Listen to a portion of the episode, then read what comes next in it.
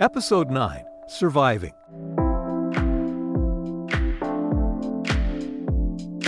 A classic disco song by Gloria Gaynor talked about survival. The lyrics say, I've got all my life to live, and I've got all my love to give, and I will survive.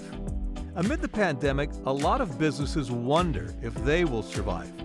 That brings us to our first story. A Big Island company called Hawaiiverse helps other businesses stay in business.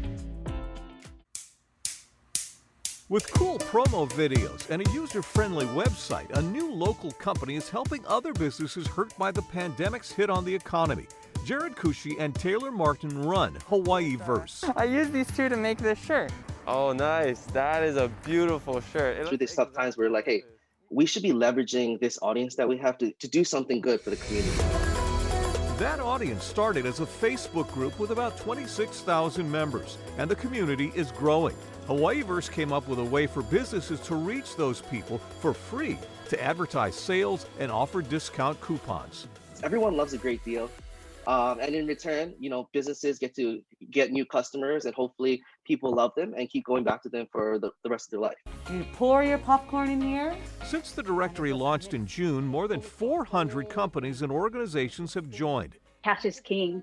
And with no cash inflow, it, it was like the thing that kept me up at night. Tracy Yoshimoto's Hawaiiverse listing helped her store pay the bills when foot traffic in Hilo came to a standstill. I definitely feel like it gave us added exposure and we did see an uptick in new customers.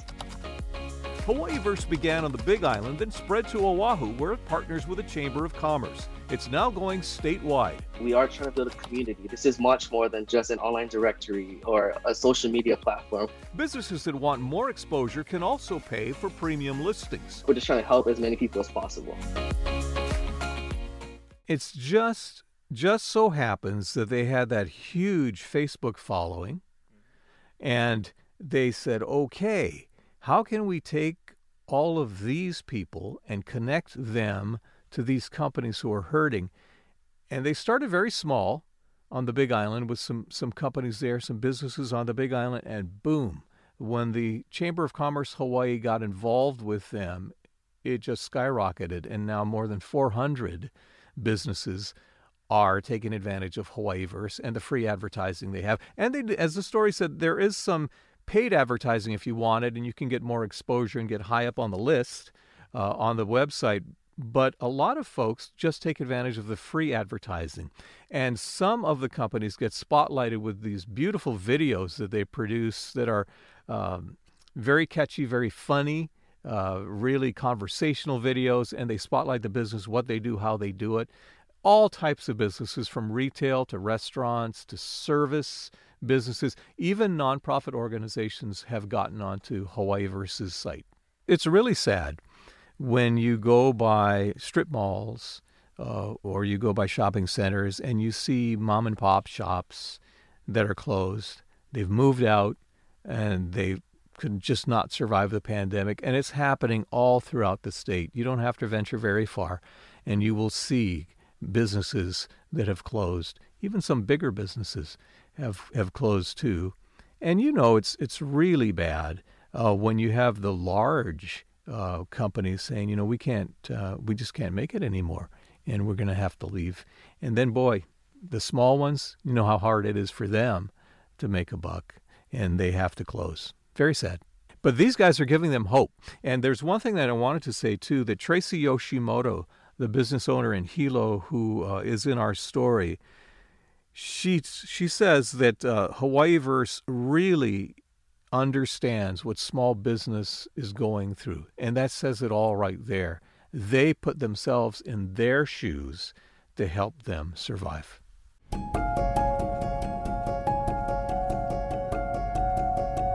Next up, healthcare is essential to survival. A new healthcare startup in Hawaii says its members can have unlimited access to doctors, and the monthly cost is around the price of a plate lunch. On the mall level of Ala Moana Shopping Center, NIU Health offers a membership based method for seeing a doctor. We're using a completely different structure for you to pay for your care. Hawaii physician Dr. Tony Trpkovski founded his new model of medicine to help the uninsured and anyone who puts off their health because of cost. I wanted to make it super affordable so that nobody would say, oh, I can't afford my medicine, I can't afford being seen, I can't afford getting my labs. We've lowered the costs at basic as much as we can. Hi, how can I help you? For $9.99 a month, NIU Health promises patients unlimited telehealth visits and, if necessary, in person appointments. Patients are then directed into the clinics or the hubs if they need uh, physical care or if we need to collect blood samples or run any laboratory testing. The first week is free, and there are options for even lower cost six month and one year memberships. Patients receive access to doctors round the clock, plus lab tests and medications at low cost. Antibiotics can be like $2.99 to $3.99. Uh, blood pressure medicines around $2.99, $3.99 very inexpensive. To offset operating expenses, NIU Health hopes to attract companies who will buy advertising. Just like when you go to the doctor, you got to go in a waiting room. Well, online you go in a waiting room, and in this digital waiting room, you got to watch ads for about five minutes. Today, NIU Health officially opened to subscribers statewide. All my life, I wanted to help people, and I wanted to come up with a way to do it so it's low cost. To learn more about this new service, go to niuhealth.com.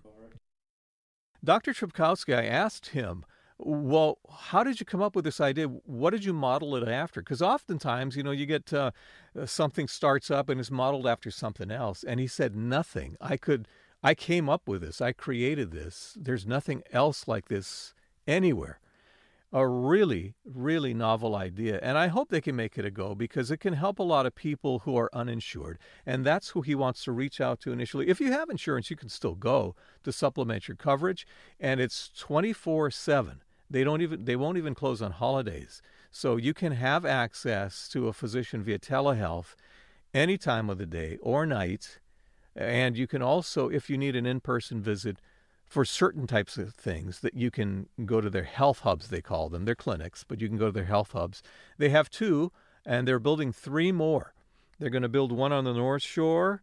They're going to build one on the North Shore, another one in Kailua, and one in Kapolei, and eventually get to the neighbor islands as well. But the people on the neighbor islands can access the telehealth right now.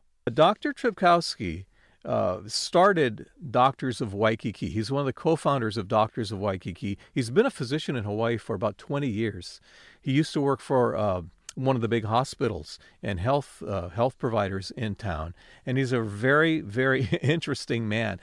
I used to see him because I lived in a condo uh, downtown, and he lived in the same condominium. And he'd be going off to work on a skateboard, riding his white, uh, wearing his white lab coat, and playing an ukulele. He's he's really a neat guy, who's got a big heart. It sounds too good to be true, but in this case, it is true. If you pay that fee, you can have that access to a physician, and they have a number of doctors on staff. I encourage the listeners to check out uh, NIU Health, spelled N I U Health, and check them out on the web and see what they have to offer because it could help your family.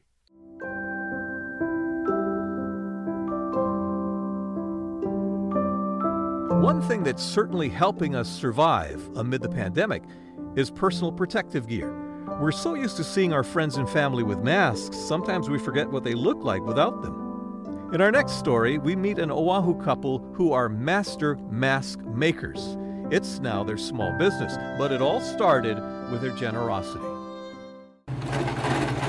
Vicky Doe is an accomplished seamstress who spends hours at her sewing machine making colorful cloth masks. Sometimes 10 hours to 14 hours a day. During this pandemic, Vicky has sewn thousands of face coverings. Her husband Ben picks the fabrics and packs the orders. In the past, we have uh, experience with sewing so even in the past, uh, I do create designs. When COVID began making masks necessary, the Does donated their creations to family and friends. The circle kept getting bigger. My mind was uh, making masks and just give to people especially hospitals. In April, a relative in New York asked them to send their masks there. They donated a thousand of them to a hospital and to workers in laundromats and grocery stores. It makes me feel um, happy that you know I'm able to help them. But the couple also needed help. The hit on the economy cost them practically all of their income.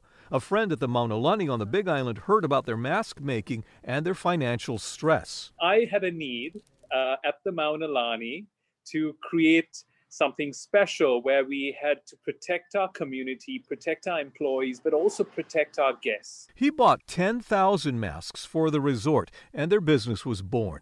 They continue to donate masks, but now they also sell them. I'm happy that you know we're able to make this mask and make you know some money with this so we can pay bills. What started as a way to help others has helped them survive. I believe, you know, is you giving forward, um, maybe a good thing will happen. So we've been blessed. The Doe's masks come in youth sizes too. They're sold at Morning Glory in the Mililani Town Center, and soon they'll be available at Etsy.com. The Does have a very interesting backstory.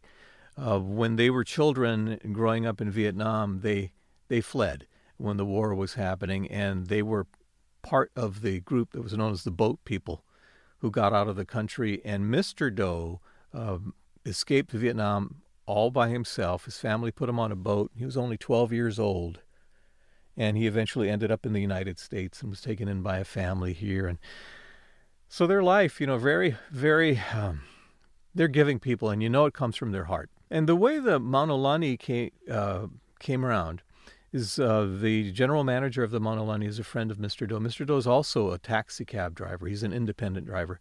And that business, of course, pretty much ceased with the pandemic. And, and so his friend, the hotel manager, found out what he was doing and asked him to, you know, send some masks. And then from there, it just blossomed to, to the buying of the masks and the business. I really like the fact that they gave away so many masks to New York. When New York had the pandemic raging, uh, they, out of the goodness of their heart, they made these masks and they donated them, a thousand of them, to the people in New York City. And they went to all types of folks, not just first responders or not just people who were uh, working in the hospitals, but others, folks running a laundromat, uh, little grocery grocery stores.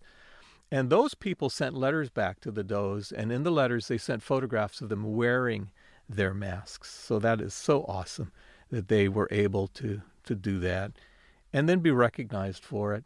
And the masks are really cool. Mr. Doe has a really good eye for patterns. He's the one who selects all the patterns. So if you want to see their stuff, you know, go to their, their Etsy store site and just search it out and you can see the types of masks they have. And their masks are good too. A lot of times your masks when you talk, they comes it comes below your nose. Theirs don't. They have it fashioned in such a way that it just stays above your nose all the time, even when you're talking. We've got one more story for you another survival tale. This one is about people coming to the rescue of one of Hawaii's oldest martial arts academies. In 2020, the International Karate Federation was in the fight of its life. Cisco 10, medium speed. One. Under Tier 2 that allows some in person instruction, the International Karate Federation's Kaimuki Dojo is back in action. Within that um, rule, it says that in person groups are only allowed five people at a time. But the karate school founded by Chuzo Kotaka in 1966 could have closed in 2020.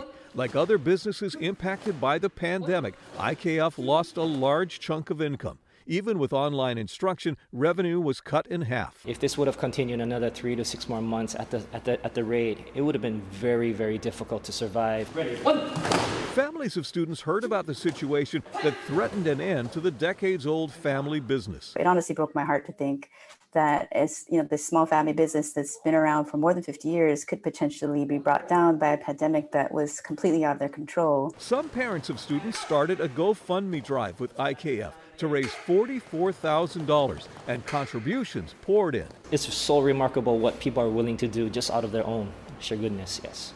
The money enables IKF to clear debts from last year and should keep the school going through the middle of this year. I really appreciate it all. I mean, I want to continue my sport, and I'm so thankful to all the people for donating. The Kotaka family has taught the martial art to thousands of students. Sensei George Kotaka is optimistic 2021 will be better. All I can control is my instructions, how much passion, how much energy I put into my students, and hopefully that reciprocates to everybody and everybody feels that, you know, we have a great, great dojo here.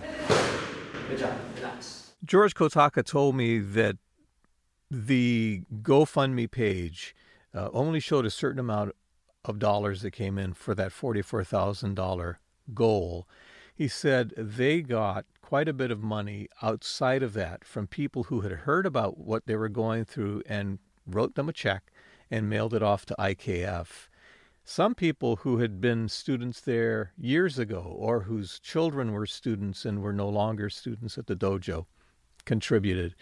And I, I believe they're still getting money from people who want to see them continue. IKF still does the online lessons, so you can take those.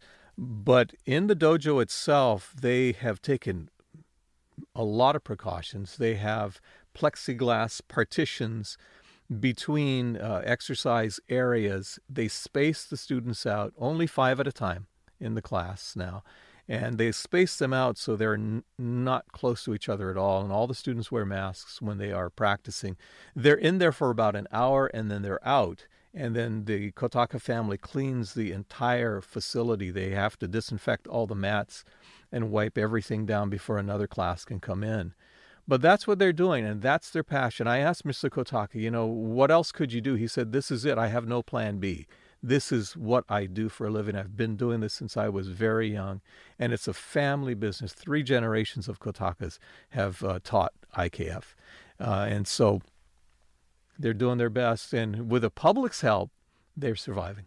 There's so many different facets of survival within that story. That's a perfect story to end this podcast with.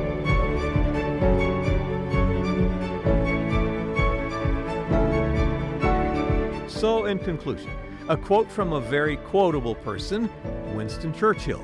He said, Victory at all costs, victory in spite of all terror, victory, however long and hard the road may be, for without victory, there is no survival. I'm Jim Mendoza. Thanks to show producer Jonathan Soppy. Look for my television stories on HNN's First at 4 newscast on KHNL. Hope you'll tune in again to tell me a story. And tell a friend about us. Aloha.